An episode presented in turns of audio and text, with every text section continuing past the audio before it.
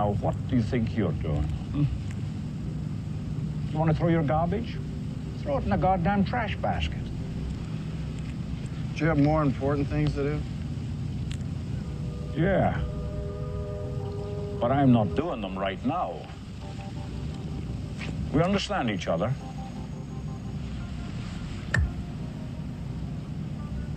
Okay, pal, why the Mahaska? Why are you packing the gun? I'm a treasury officer. All right. Just remember what we talked about now.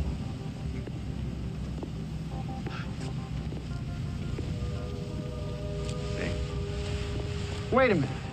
What the hell kind of police you have in this goddamn city, huh? What do they teach you? You just turned your back on an armed man. You're a treasury officer. Yeah, how do you know that? I just told you I was. Who would claim to be that who was not? Hmm?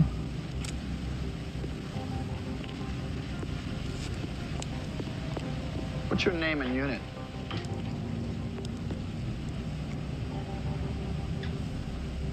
It's right here.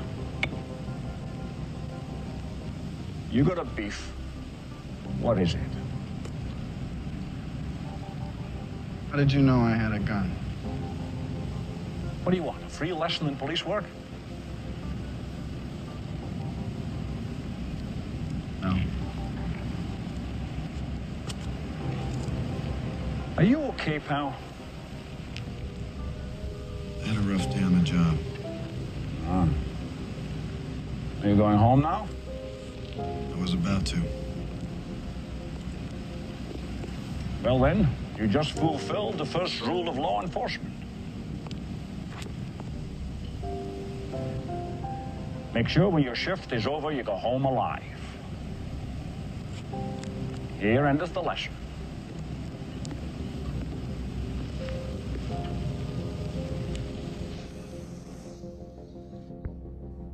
Good evening, and welcome to the Dr. Zeus Film Podcast.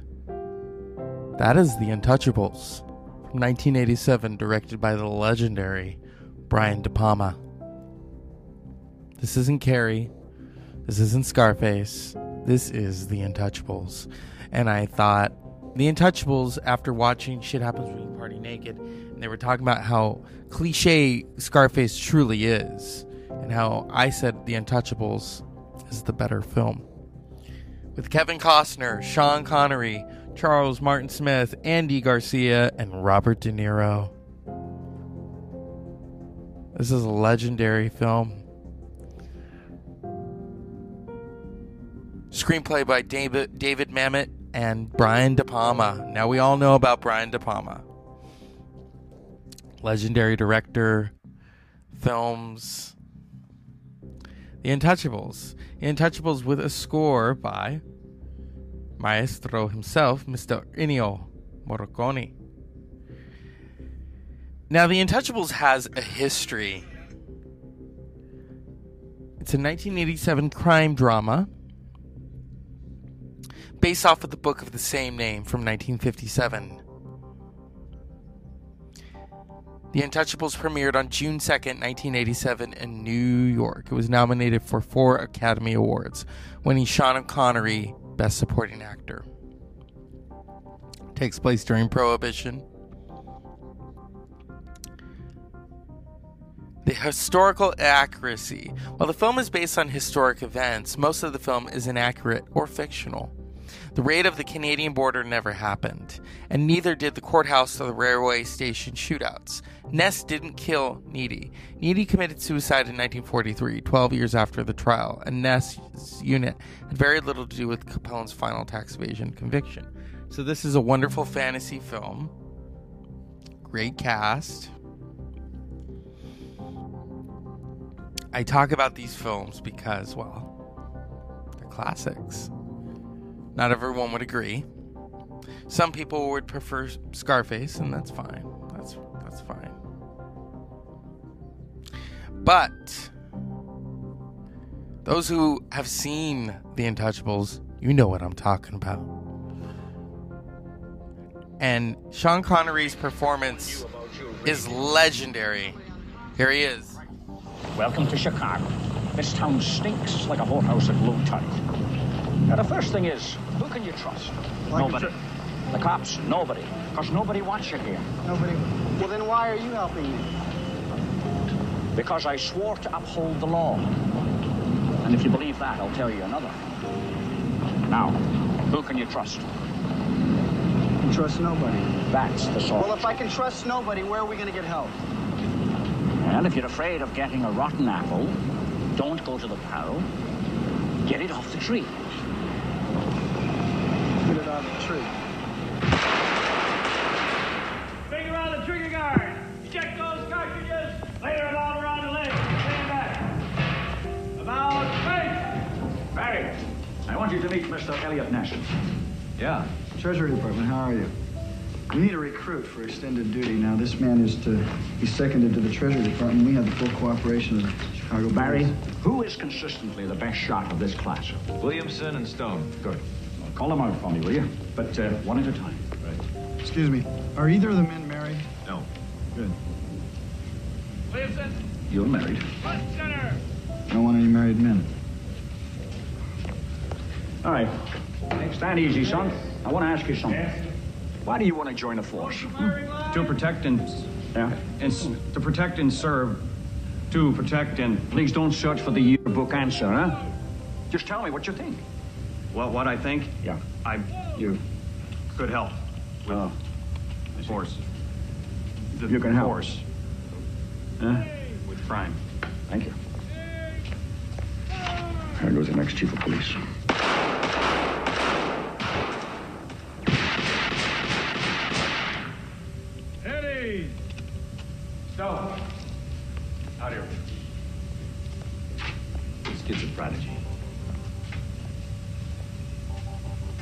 Why do you want to join the force? Protect the property and citizenry Oh, please don't waste my time with that bullshit. Where are you from, Stone? From the south side. Stone. George Stone. That's your name? What's your real name? That is my real name. Nah. What was it before you changed it? Giuseppe Petri. I knew it. That's all you need, one thieving wop on the team. What's that you said? I said that you're a lying member of a no-good race. It's much better than you, you stinking Irish pig. Oh, I like him. Yeah, I like him too. You just joined the Treasury Department, son. Yeah, okay. Elliot Ness. With reports from stakeouts on the north and west side and surveillances of the Thank major... you, Lieutenant. Thank you. So that scene right there, interesting, yes, because what does Sean Connery's character Malone do? He provokes him just to see what uh, how good a shot he is, but also how quick he can draw that gun. In the exchange, you got Andy Garcia. I mean, I don't know if that was his first film. Probably went on to do Godfather Three, Oscar nomination. Untouchables is a legendary film. And this is them assembling the team. Do you think? I think there's nothing like vaudeville. That's what I think. Now, are you ready to go to work? Where are we going? On a liquor rig. Need another man. Ness, it's very interesting. I found a financial disbursement pattern here which shows some irregular. You carry a badge? Yes? Carry a gun.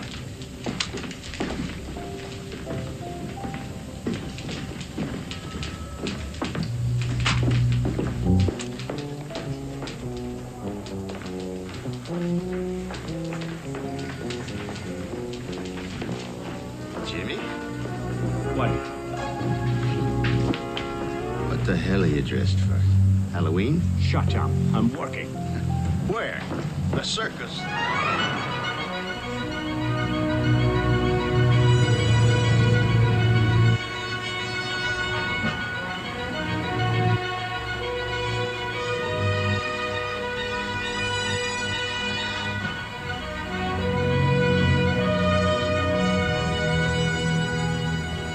Here we are.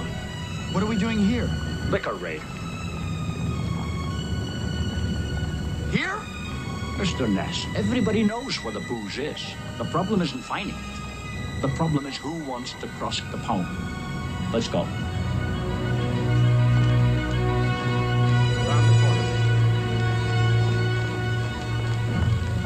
You better be damn sure, Malone.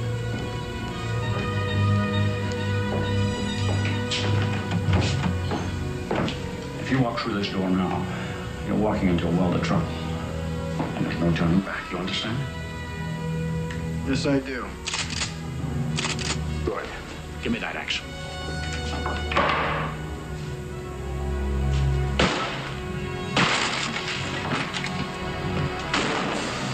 Criminal officers! Get your hands in the air! Nobody move! This is a raid! Everybody into What are you doing here? All this stuff is impounded. You're all under arrest. Hey, this isn't right. Hey, this is no good. You've got a warrant. Sure, here's my warrant. Oh, oh. How do you think he feels now? Better? That is the legendary who died last year, Sean Connery in The Untouchables. And who do you have playing Mr. Al Capone in this? Well, you've got probably one of the greatest actors of his generation, Mr. Robert De Niro. And when you have Robert De Niro in a film, and this is a supporting role, and he dominates this supporting role as Al Capone in The Untouchables. I also want to notate the musical score done by Mr. Ennio Morricone. We have no Mr. Capone. We have no Mr. Capone. I said. I said.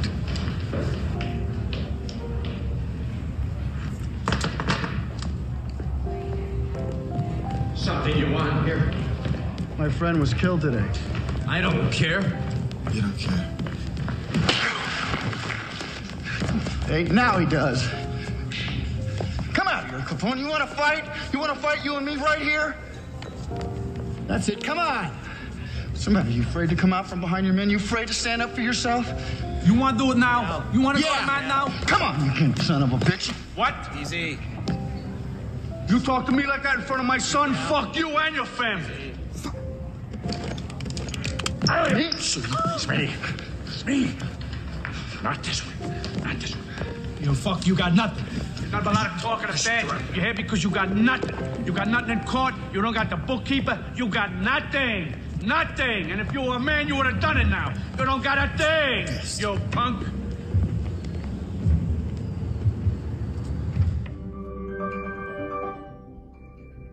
That's Robert De Niro doing what he does best. There's so many moments in The Untouchables that I can't show you because it would ruin the film for you if you haven't watched it. But those of you who know about this film, who have experienced it, and yes, Sean Connery, like a great supporting actor, steals the show. There's so many moments. Yeah, you've got Kevin Costner, Andy Garcia, but Sean Connery steals the show, and Patricia Clarkson as Elliot Ness's wife, Mrs. Ness. There's a lot going on in this film, but the moments between Connery and Costner are magic. You said you wanted to know how to get Capone. Do you really want to get him? You see what I'm saying? What are you prepared to do? Everything within the law. And then what are you prepared to do?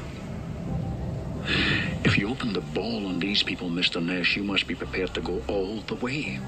Because they won't give up the fight until one of you is dead. I want to get Capone. I don't know how to get him. Want to get Capone?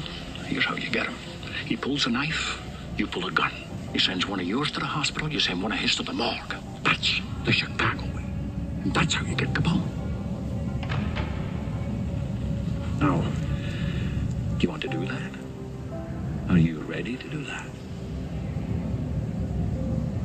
I'm making you a deal. Do you want this deal? I have sworn to put this man away with any and all legal means at my disposal, and I will do so.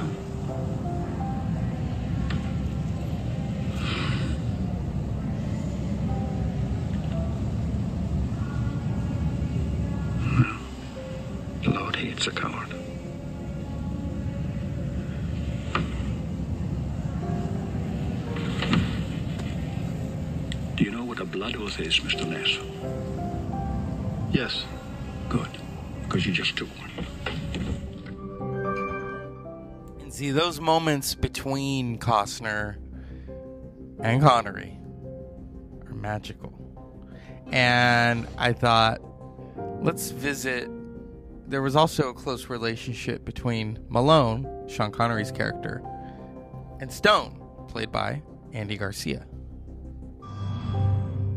The Untouchables being in that one. Mm-hmm. Now, were you? The story goes that you were being cast for a different character than the one that you played. I was approached to to play or to consider playing Frank Nitti, who was the killer in the Al Capone's hitman, the guy That's dressed in gets white. thrown- who gets thrown off the Yeah, roof of the yeah. building eventually. And when I read Spoiler this, alert. right, exactly. With the, the three people who haven't seen the film. That's right, exactly. But I read the script and I, I was attracted to the uh, part that I ended up playing, which was the young Italian kid in The Untouchables, you know. George Stone. George Stone. And obviously, I wanted to work with Connery. That was one of my childhood heroes. So I, I lobbied immediately to say, no, I, I had to kind of be firm and say, I don't want to play that part. I want to play the other part and kind of roll the dice. And eventually I met with Brian and then I, I auditioned for George Stone and, and uh, they gave me the part. And what was it like with Connery? it was it was the best. Pretty, you know, it, the dynamics that were in the movie, kind of was the dynamics of, you know, we became all of us very close, but the dynamic kind of stayed the same. How so? In the sense that you know he was the the older wise guy, and he would always be jabbing at all of us. You and Costner and and and, and Charlie Martin Smith.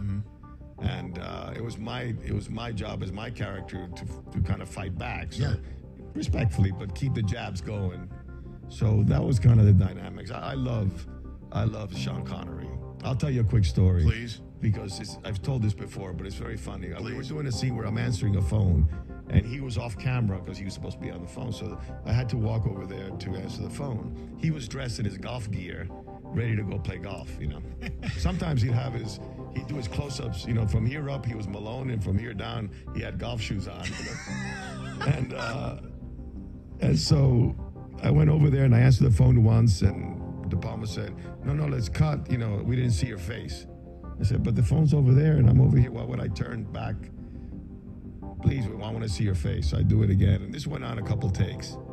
And as I was coming back to do like the third take, Sean Connery says, said to me, says, "Come on, kid, this is not Hamlet." so so I, went- I looked at him. I said, okay. So so then I went one more time, and I finally got it.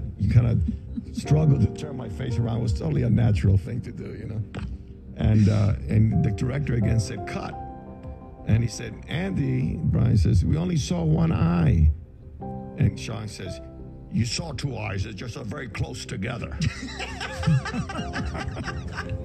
And then he went to go play golf. yeah, yeah. Because he had a tee time. Enough of that. Enough of that. Yeah, I mean, I mean, he's played in one of one of the most iconic, old school golf scenes in film history with Goldfinger. He Yeah. played, you know, a very important golf round with Goldfinger. He was uh, he was a joy. I, lo- I, lo- I truly love that. Did you man. play golf with him? Because I know No, you're an never avid played golf golfer. with him. Never. No, never got a chance to play. Huh. How often was De Niro around that set? He came in and did his thing and, and left. So he was there maybe like a week, I think, if I remember correctly. He kind of his work was done all together. Yeah. Right. The baseball bat scene. The baseball, the, the the courthouse, a couple scenes coming out of the courthouse. Forget what, Nothing whatever it was. It was like a concentrated. He came in, did his thing, and left. Nothing but a lot of talk and a badge. Yeah. I love that. that well, you know, the beauty of that script, which if you look at it structurally, it's a throwback to the Magnificent Seven and the Seven Samurai. Mm-hmm. It's a genre that's been used, a formula, which is one guy recruits a bunch of guys to go out and, and you know, right the wrong kind of Sure. thing. The Dirty Dozen, and, and you know, but they're all really patterned after, I think, the Seven Samurai.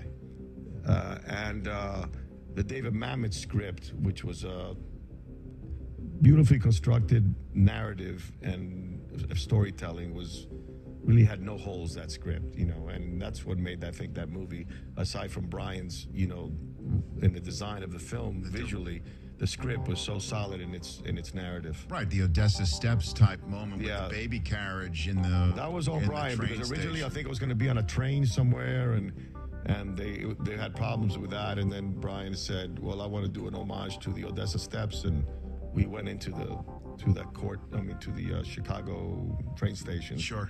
And uh, and did that whole thing, and it kind of started evolving, you know, as it got it got to the point where the carriages finally would. At, and I remember Brian called me in and said, uh, the stunt guy goes, "What would you do? You, I want, we want you to come in here and try to save the carriage at the last minute, and but toss one of the guns to Kevin, one of your guns, because he's out of guns and bullets.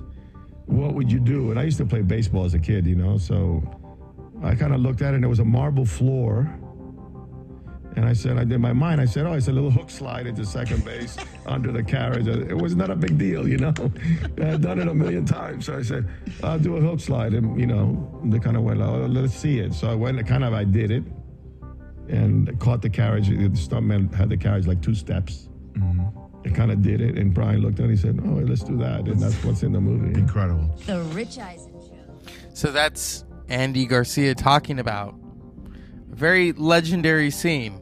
Here's Brian De Palma, our director. figuring out how we're going to shoot all this stuff. Meanwhile, I'm thinking we've got this movie, except we, it's to me, it's like a some kind of sophisticated English playhouse theater. We need an American gangster actor. What draws my admiration? What is that which gives me joy? Dave,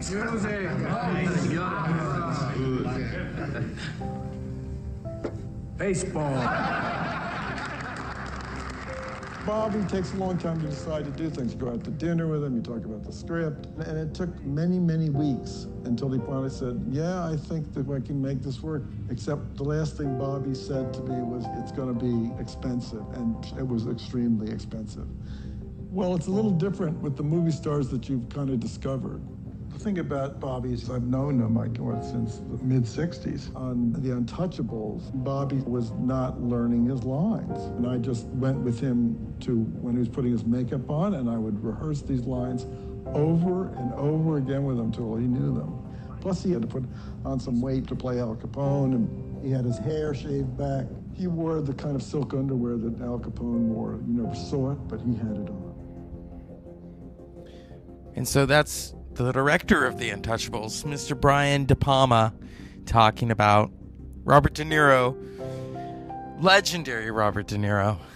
So Andy Garcia talked about there is a scene in the film, very high intense scene, that I, I believe I can talk about. I don't think it's going to ruin it for you.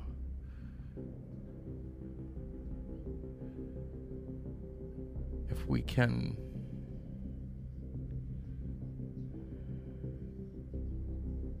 I'm looking for it. Ah.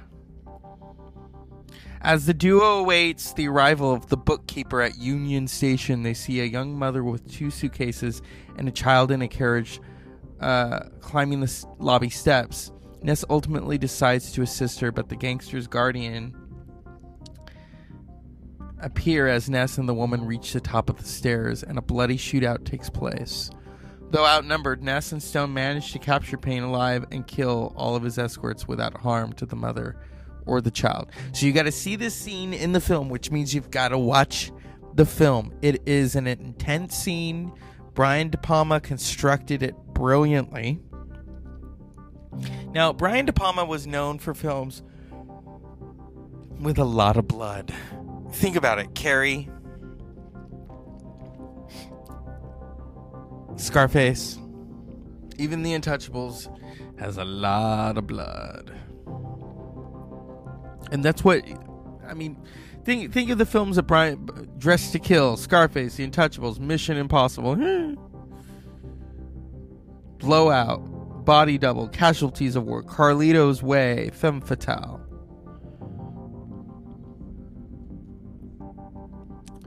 Brian De Palma is often cited as a leading member of the new Hollywood generation of film directors. His directing style often makes use of quotations from other films or cinematic styles, and bears the influence of filmmakers such as Alfred Hitchcock and Jean Luc Godard. His films have been criticized for their violence and sexual content, but have also been championed by prominent American critics such as Roger Ebert and Pauline Kael. Yeah. And so we add The Untouchables to that list. Now, something happened when it came to The Untouchables. And someone went home with a very big prize on Oscar night. And his speech I will play for you because it is legendary.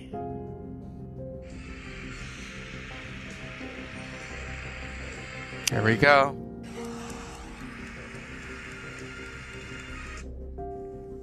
Sean Connery in the Untouchables.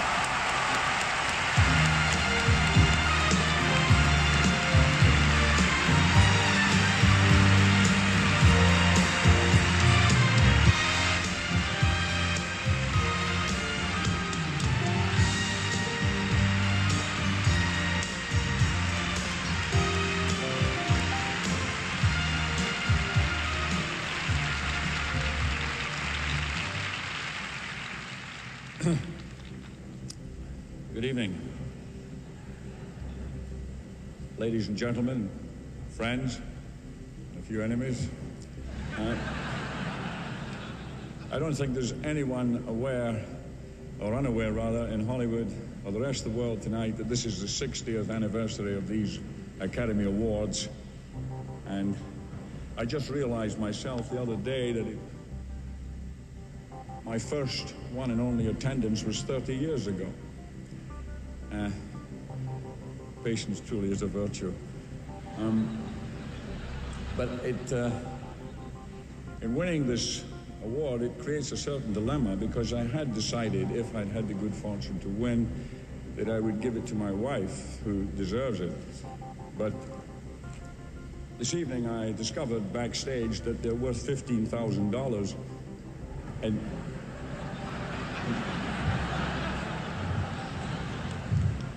now I'm not so sure. Sure, I'm only kidding. It's yours. But if uh, such a thing as a wish accompanied this award, mine would be that we ended the writer's strike.